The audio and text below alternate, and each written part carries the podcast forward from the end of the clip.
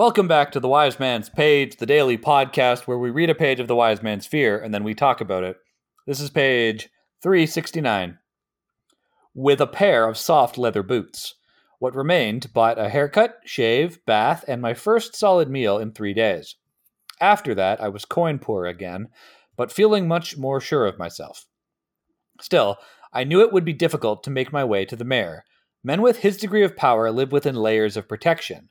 There are customary, graceful ways to navigate these layers introductions and audiences, messages and rings, calling cards and ass kissing. But with only 11 days to get my loot out of pawn, my time was too precious for that. I needed to make contact with Alveron quickly. So I made my way to the foot of the sheer and found a small cafe that catered to a genteel clientele. I used one of my precious few remaining coins to buy a mug of chocolate and a seat with a view of the haberdashers across the street. Over the next several hours, I listened to the gossip that flows through such places. Even better, I won the trust of the clever young boy who worked at the cafe, waiting to refill my mug if I so desired. With his help, and some casual eavesdropping, I learned a great deal about the mayor's court in a short amount of time. Eventually, the shadows grew longer, and I decided it was time to move. I called the boy over and pointed across the street. Do you see that gentleman, the one in the red vest? Yes, sir. Do you know who it is? The Esquire Bergen, if it please you. I needed someone more important than that. How about the cross looking fellow in the awful yellow hat? The boy hid a smile. That's Baronet Petter. Perfect. I stood and clapped Jim on the back. You'll do well for yourself with a memory like that. Keep well. I gave him halfpenny and strolled to where the baronet stood, fingering a bolt of deep green velvet. It goes without saying that in terms of social rank, there are none lower than the Edema Ruh. Even leaving aside my heritage, I was a landless commoner. This meant, in terms of social standing, the baronet was so high above me that if he were a star, I would not be able to see him with the naked eye. A person of my position should address him as my lord, avoid eye contact, and bow deeply and humbly. Truth be told, a person of my social standing shouldn't speak to him at all. Things were different in the Commonwealth, of course, and the university itself was particularly egalitarian, but even there, nobility were still rich and powerful and well connected. People like Ambrose would always run the end of the page. My name's Nick. I'm Jordana. I'm Jeremy. This page does something that bothers me, or at least it bothered me initially, uh, and I'm not sure how I feel about it now. You may recall that I gave uh, some grief way back when we first met Ambrose because nobody ever points to him and says that's Ambrose. Kvothe just knows his name in the book. That happens again here. We are never said the boy's name is Jim. He just says I clapped Jim on the back. And uh, I guess you know we can figure out from context that the boy is named Jim.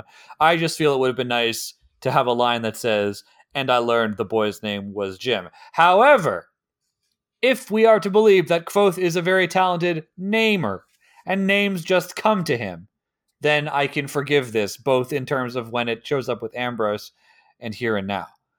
And I want to keep an eye out to see if this continues to happen or if it has happened since. Certainly, it happened with that with Ambrose because I will never forget. I will never forget. I may forgive, but I remember when I first read this book uh, way back, sort of having whiplash and being very annoyed uh, that there was never an actual introduction, and it happened again here. I mean, let us not also discount the possibility that Kvothe learned his name in the course of the several hours he spent sitting here chatting with the guy and ordering yeah, chocolate. obviously he did that. Obviously he did that, but I would have liked the narrator to say at some point I learned his name was Jim. I just feel maybe Right. this is a me problem, as you like to say, Jeremy. Maybe I I just feel like the narrator should communicate to the reader this character was named this before referring to them by their name. I think that the narrator does not need to communicate that to us because we can pick it up through context. I'm kind of with Jeremy on this one. Sorry, Nick.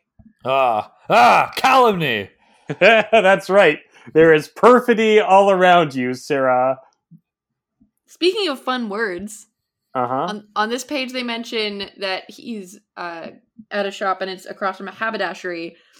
And I only recently learned what a haberdashery was and actually committed it to, to memory. So I was very pleased to see this on the page and be like, ah, yes, haberdashery. Now, Jordana, I know what a haberdashery is, and I'm sure Jeremy knows what a haberdashery is. But why don't you tell us what a haberdashery is in case our listeners don't know what a haberdashery is? Haberdashery is a place that makes like clothing accessories, oftentimes for men, but not necessarily exclusively. Um, so things like they might make hats. They actually might mostly make hats, um, but also like other accessories that would go with that. Huh, I only knew it as a hat shop, so I guess I learned something today. I, I assume that like they are mostly known as hat shops, but I know there's also other accessories that are sold at haberdasheries because I had to make a logo for a haberdashery for work, and so I had to Google what things haberdasheries sold. Are you having a fun Yeah. time saying the word haberdashery? I am having such a good time. Haberdashery, haberdashery, haberdashery, Mm. Haberdashery. Yeah, If you keep saying it, you're gonna your mouth is gonna stick like that, and you'll turn into a haberdashery. There's another thing that's a bit weird on this page.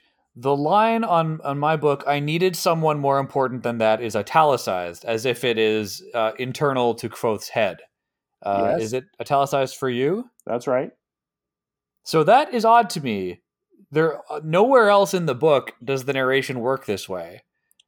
When he says perfect, that's fine. That doesn't bother me. I think But what he's is, saying like it sorry jeremy let me finish my thought and then uh, if it was italic i need someone more important than that that is that would i would have been fine and then non-italicized i needed someone more important than that you know spoken to the listener the reader that is fine but to do both to me seems odd Yeah, it doesn't bother me. I think it's meant to communicate to us that that is the thought that Kvothe is having right then, as opposed to a thought that he is that narrator Kvothe is relaying to the to the reader. It is a thought that the character Kvothe in the story is having um, at the moment. yeah it's just unusual it's an unusual convention it never shows up again I feel like or, it, i mean it, may, it might show up again but it doesn't it hasn't showed up before I I mm, I mean I might be wrong. I, I guess it doesn't bother me because I feel like it's I've seen it before and I'll see it again. Yeah. This this will come up again on tomorrow's page, but Rothfuss's description of how class works in in his world just does not quite ring true to me.